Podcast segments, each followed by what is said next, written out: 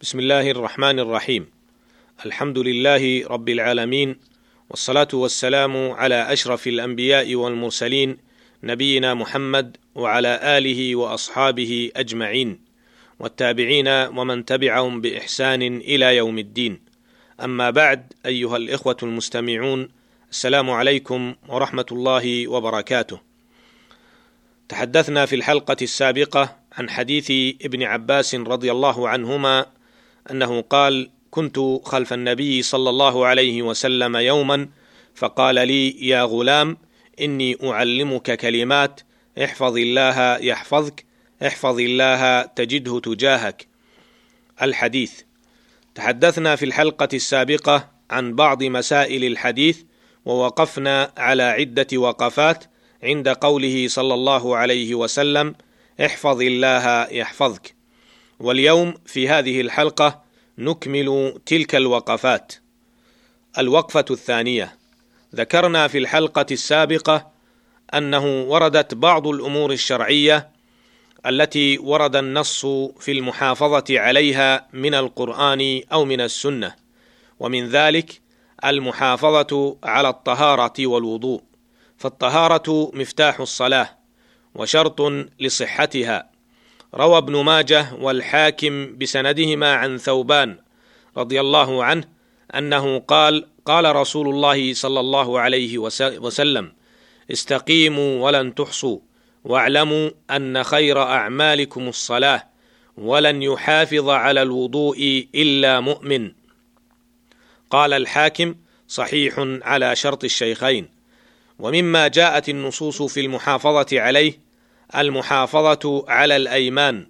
قال الحافظ ابن رجب رحمه الله فإن الأيمان يقع الناس فيها كثيرا ويهمل كثير منهم ما يجب بها فلا يحفظه ولا يلتزمه.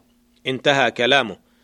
ومن المؤسف حقا أن كثيرا من المسلمين صار يستعمل الأيمان لداع ولغير داع وبخاصة في البيع والشراء وفي الخصومات والجدال واللجاج ونحو ذلك دون مراعاة لحقوق اليمين ودون نظر للعقوبات والنتائج التي تخلفها هذه اليمين في الدنيا والآخرة. يقول الله سبحانه وتعالى واحفظوا أيمانكم ومما تجب المحافظة عليه حفظ الرأس وما وعى من الحواس التي منحها الله تعالى للإنسان من سمع وبصر وغيرهما فلا يستعمل هذه الحواس إلا في طاعة الله جل وعلا. ومن ذلك حفظ البطن وما حوى.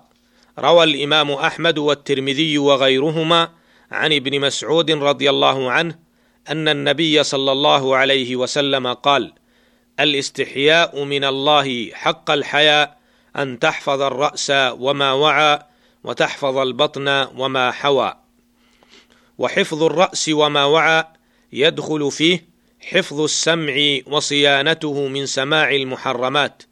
فيحفظ العبد فيحفظه العبد من ذلك ولا يستمع إلا لما أباحه الله تعالى له كأن يستمع لقراءة القرآن أو إلى درس علمي أو إلى موعظة أو ذكر لله تعالى أو كلام مباح ويتجنب سماع الكذب والغيبة والنميمة وقول الزور والفحش والسباب والشتائم ومما يتأكد اجتنابه سماع الأغاني الخليعة وما يتبعها والتي تصد عن الله جل وعلا وتقسي القلب وتقرب من الشيطان وتزين الفاحشة وتلهي عن الطاعة وتسهل المعصية إلى غير ذلك من الأمور المشينة.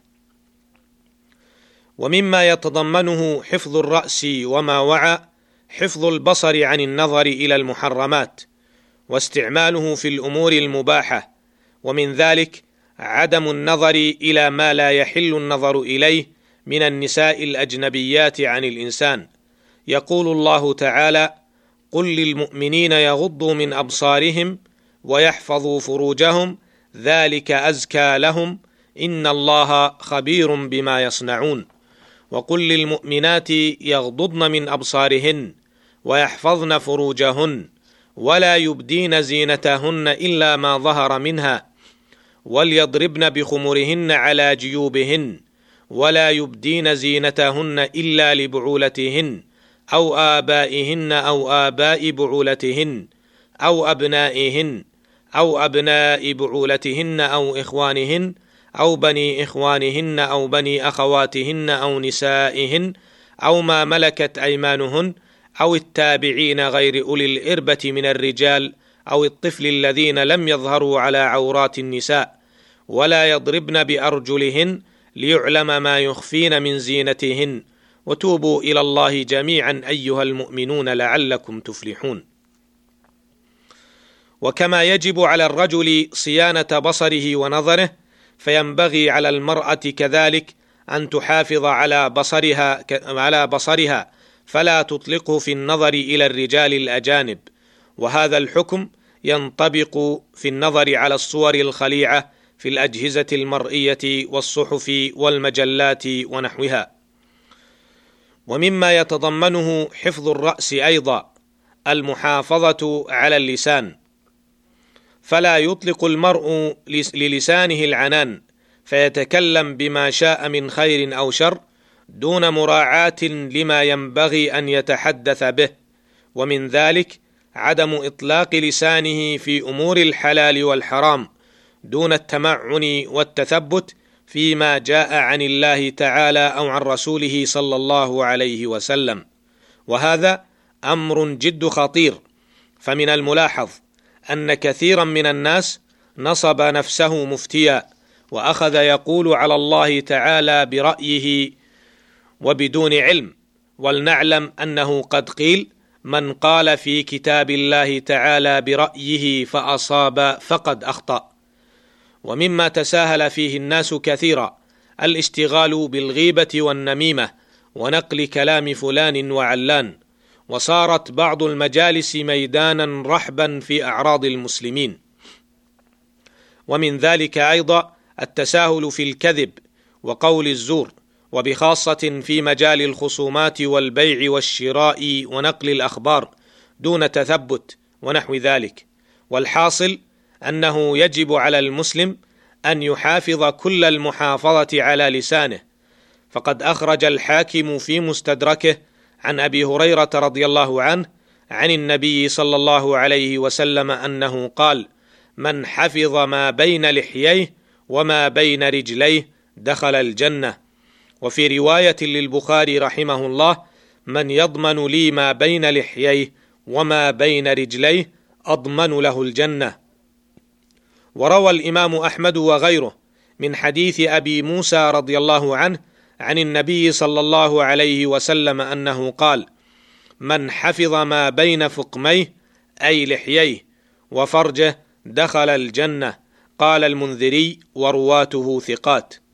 وروى الترمذي وحسنه وابن حبان في صحيحه عن أبي هريرة رضي الله عنه أنه قال قال رسول الله صلى الله عليه وسلم من وقاه الله شر ما بين لحييه وشر ما بين رجليه دخل الجنة. وروى البخاري ومسلم أن النبي صلى الله عليه وسلم قال إن العبد ليتكلم بالكلمة ما يتبين فيها يزل بها في النار أبعد ما بين المشرق والمغرب. وفي رواية الترمذي وابن ماجه إن الرجل ليتكلم بالكلمة لا يرى بها باسا يهوي بها سبعين خريفا. والأحاديث في التحذير من إطلاق العنان للسان كثيرة لا يتسع المقام لحصرها.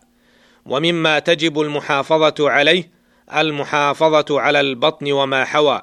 ويتضمن ذلك حفظ القلب عن الإصرار على ما حرم الله ويتضمن حفظ البطن من إدخال الحرام إليه من المآكل والمشارب ويتضمن حفظ الفرج من الحرام وهذا ما نفصله بعون الله تعالى ومشيئته في الحلقة القادمة.